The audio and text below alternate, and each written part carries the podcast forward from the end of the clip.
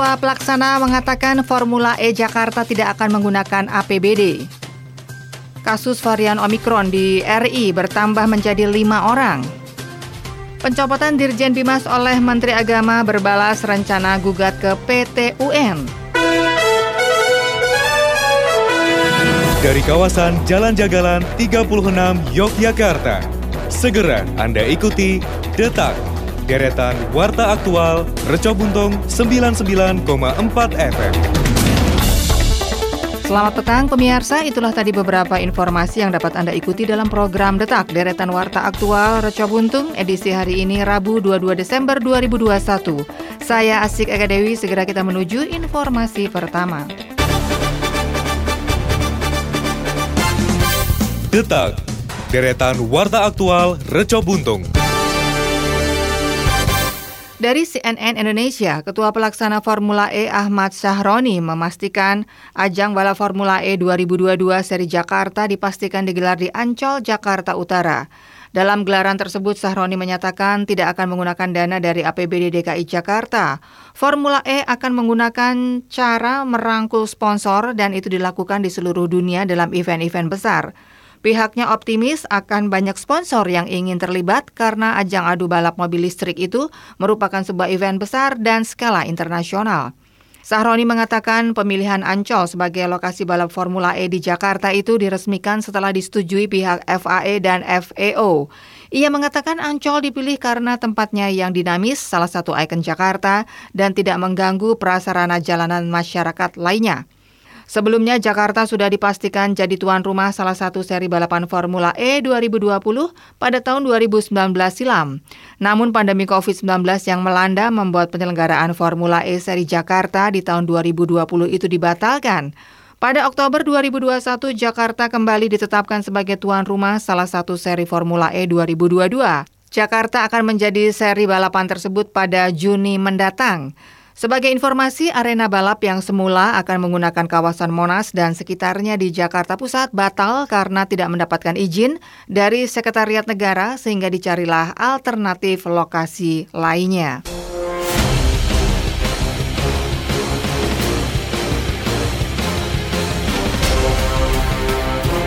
Pemirsa Kementerian Kesehatan mencatat tambahan dua kasus varian SARS-CoV-2 B11529 atau yang dikenal dengan varian Omicron. Dengan demikian, saat ini sudah terdapat lima kasus warga terinfeksi positif varian Omicron. Direktur Pencegahan dan Pengendalian Penyakit Menular langsung Kemenkes Siti Nadia Tarmizi menyebut, dua temuan kasus baru itu merupakan imported case dari pelaku perjalanan luar negeri dari London, Inggris. Saat ini mereka sedang menjalani karantina di Wisma Atlet Jakarta. Juru bicara vaksinasi COVID-19 kemudian mengklaim pemerintah bakal melakukan pengetatan di pintu masuk, terutama di perbatasan laut dan darat. Hal ini dilakukan lantaran positivity rate di pintu masuk laut dan darat 10 kali lebih tinggi daripada di udara. Nadia juga menghimbau masyarakat tidak melakukan perjalanan luar negeri terlebih dahulu apabila tidak ada urgensi tertentu. Kesadaran diri dan menahan keinginan bepergian harus dilakukan.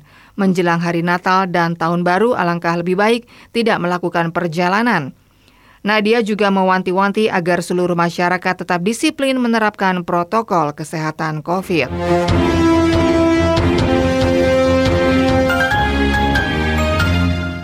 Pemirsa dari CNN Indonesia, Menteri Agama Yakut Khalil Kaumas mencopot empat Direktur Jenderal Bimbingan Masyarakat Dirjen Bimas di lingkungan Kementerian Agama. Pencopotan Dirjen Bimas oleh Yakut itu terbilang mengejutkan, sehingga salah satu pejabat yang diberhentikan meresponnya dengan rencana menggugat ke Pengadilan Tata Usaha Negara (PT UN).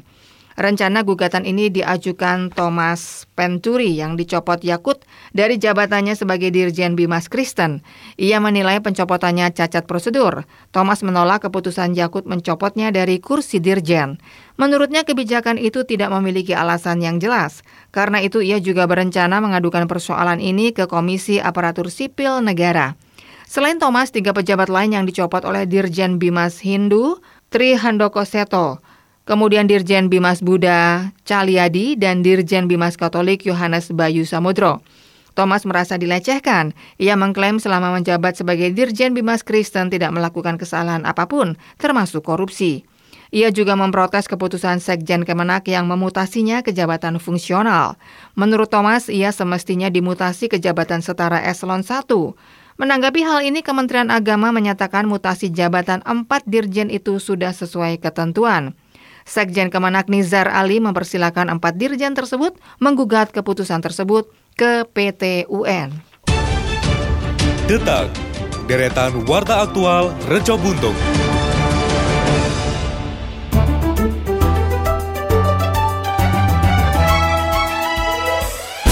Baik pemirsa, masih Anda ikuti Detak Deretan Warta Aktual Raja Buntung bersama saya Asik Eka Dewi. Segera akan hadir rekan-rekan reporter yang akan menyampaikan beberapa berita daerah di segmen Jogja Selintas.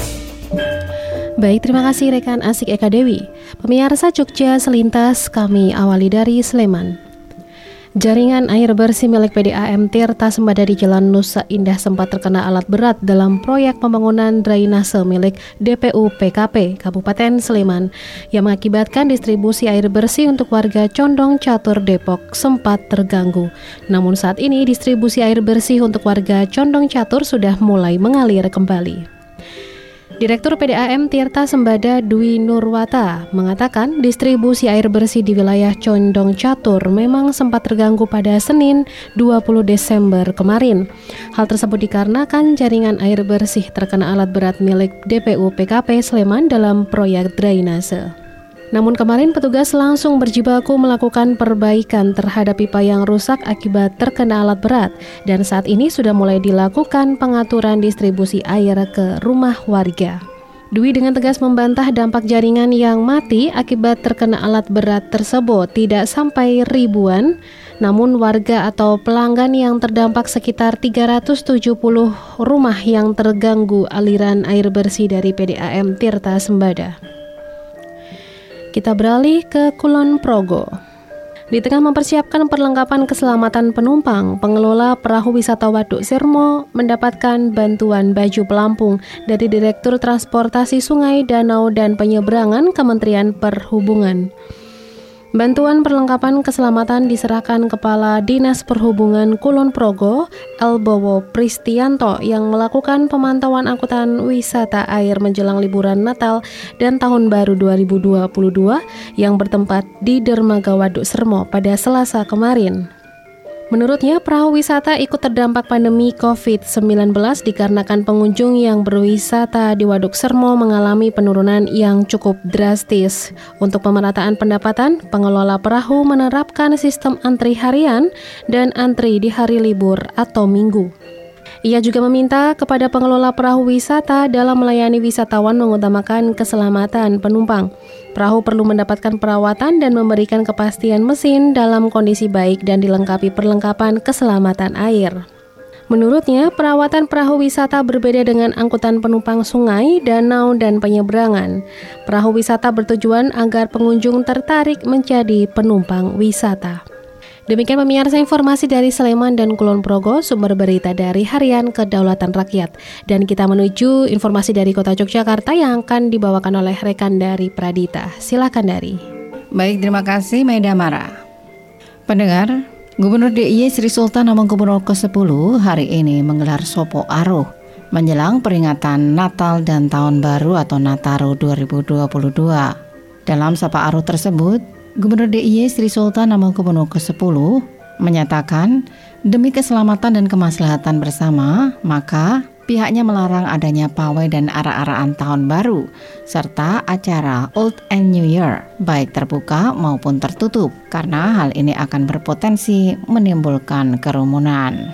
Pada kesempatan tersebut, Gubernur DIY Sri Sultan Hamengkubuwono ke-10 juga menyatakan pada libur Nataru mendatang, pemerintah memang tidak melarang masyarakat untuk bepergian maupun berwisata. Akan tetapi, masyarakat diminta untuk tertib melaksanakan protokol kesehatan.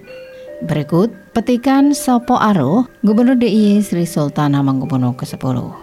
Assalamualaikum warahmatullahi wabarakatuh.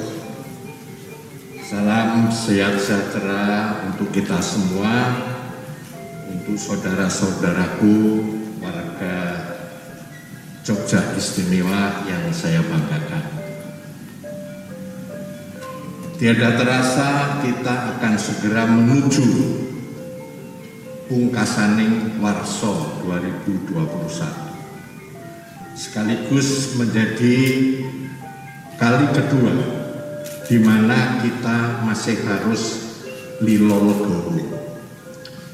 merayakan Natal dan Baru dalam suasana penuh kehati-hatian.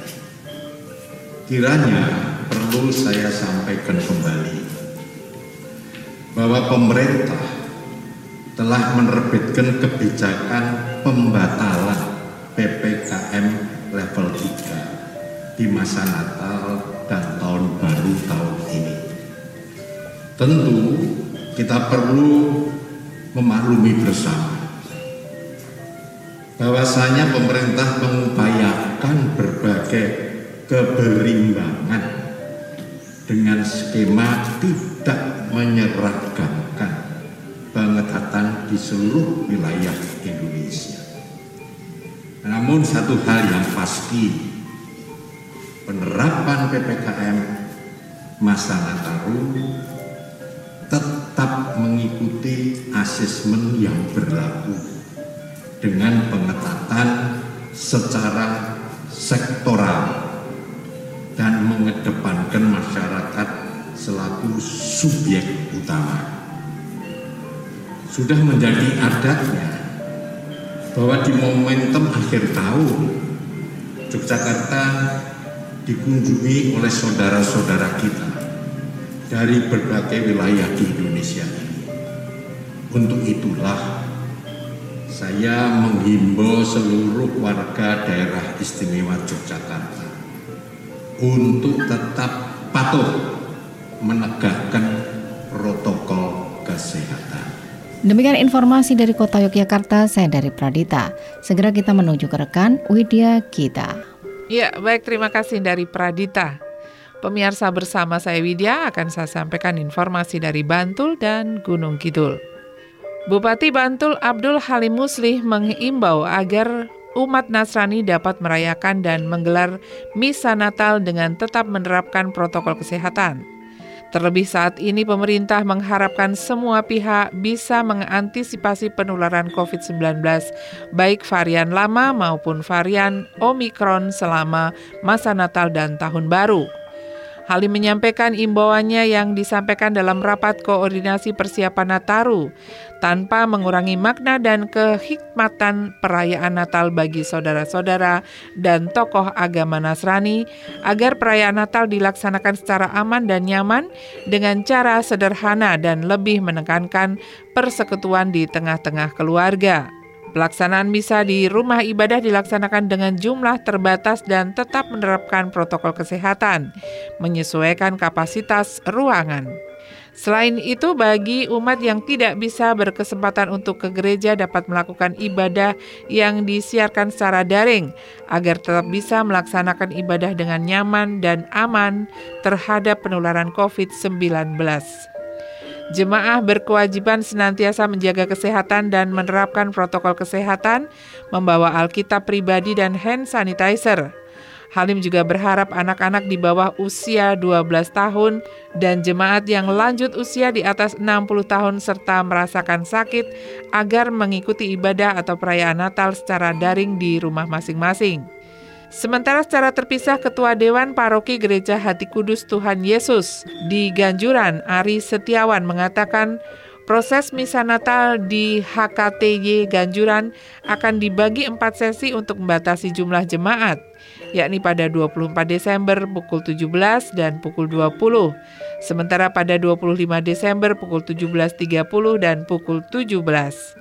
Ia mengungkapkan bahwa sebenarnya jumlah jemaat di HKTY Ganjuran lebih dari 6.000 orang yang terbagi menjadi 12 wilayah. Dengan pembagian empat misa tersebut, maka satu misa diperuntukkan untuk umat di tiga wilayah. Namun demikian, mereka yang bisa datang ke misa adalah jemaat yang sebelumnya sudah mendaftarkan diri ke sekretariat paroki dengan syarat yang sudah mendapatkan vaksin dosis 2 dan membawa hasil antigen H-1 untuk pemudik. Jemaat yang mendaftar akan mendapatkan ID card dan wajib dibawa saat misa. Jika saat misa tidak membawa ID card tersebut, maka umat tersebut tidak diperkenankan mengikuti misa di gereja. Untuk sementara masih dibuka pendaftaran sampai kuotanya habis. Dalam sekali misa dibatasi jumlahnya 450-an serta peziarah 100 dan pemudik 80 orang. Pihaknya menyampaikan telah mempersiapkan ruang tersendiri bagi anak-anak atau lansia yang akan mengikuti misa. Ia berharap agar anak-anak dan lansia dapat mengikuti misa secara daring di rumah masing-masing. Pemirsa kita beralih ke Gunung Kidul. Seorang wisatawan nyaris tenggelam terseret ombak di Pantai Baron, Tanjung Sari, Gunung Kidul pada hari Minggu kemarin. Korban berhasil diselamatkan namun hingga kini masih dalam kondisi koma. Peristiwa tersebut disampaikan oleh Kasubag Humas Polres Gunung Kidul Ibtu Suryanto. Korban bernama Rozak Amanullah, 22 tahun, wisatawan berasal dari Semarang, Jawa Tengah. Datang ke Baron bersama rombongan. Menurut keterangan para saksi, Rozak yang baru tiba langsung mendekat dan bermain air di Pantai Baron. Namun lama-kelamaan ia justru bermain ke bagian tengah. Tiba-tiba ombak datang menerjang Rozak yang asik bermain dan nyaris terseret. Beruntung salah seorang rekannya yang melihat kejadian tersebut langsung mendekat untuk melakukan pertolongan dan melapor ke anggota SAR di posko agar segera dilakukan pertolongan. Rozak diketahui sempat muntah-muntah dan dalam kondisi lemas. Diduga karena terlalu banyak menelan air laut. Kemudian ia tidak sadar. Lalu Rozak dilarikan ke RSUD Sabtosari untuk mendapatkan penanganan lebih lanjut. Menurut informasi yang diterima, Rozak kini masih dalam kondisi koma dan sudah dipindahkan dari RSUD Sabtosari ke RSUD Wonosari. Pemirsa demikian tadi informasi dari Bantul dan Gunung Kidul sumber berita Tribun Jogja.com. Selanjutnya kita kembali ke rekan asik Eka Dewi untuk menyampaikan informasi yang terakhir.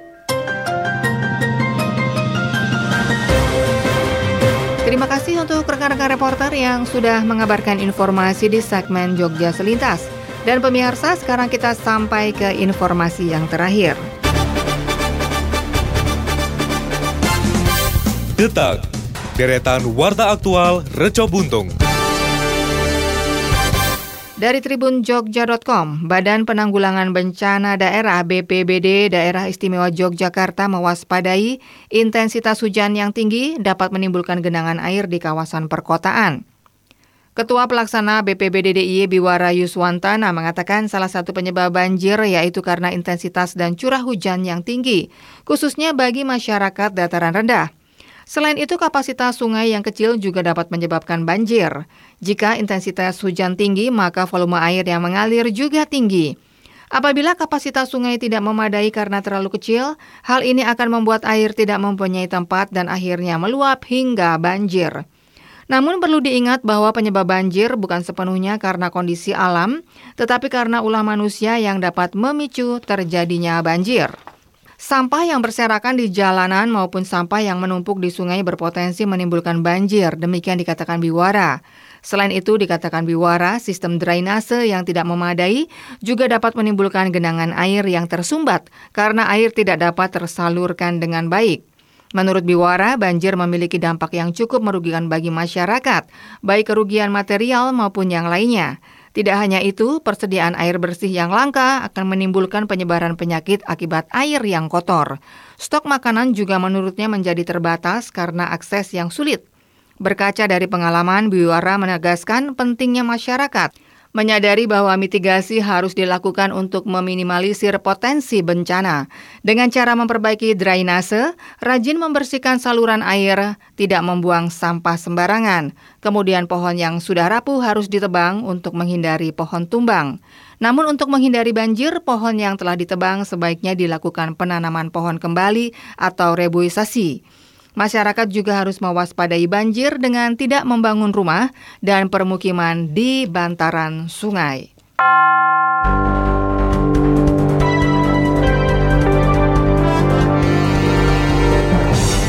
Pemirsa waspada virus corona. Penularan dari manusia ke manusia lewat cairan, batuk, bersin, dan berjabat tangan. Virus ditularkan jika Anda menyentuh cairan orang terinfeksi, lalu menyentuh area mata, hidung, mulut. Gejala-gejala yang perlu diperhatikan: batuk, pilek, sakit tenggorokan, demam, sakit kepala, dan sesak nafas. Hotline Kemenkes terkait virus corona di 021 5210 411 atau 081 2121 23119.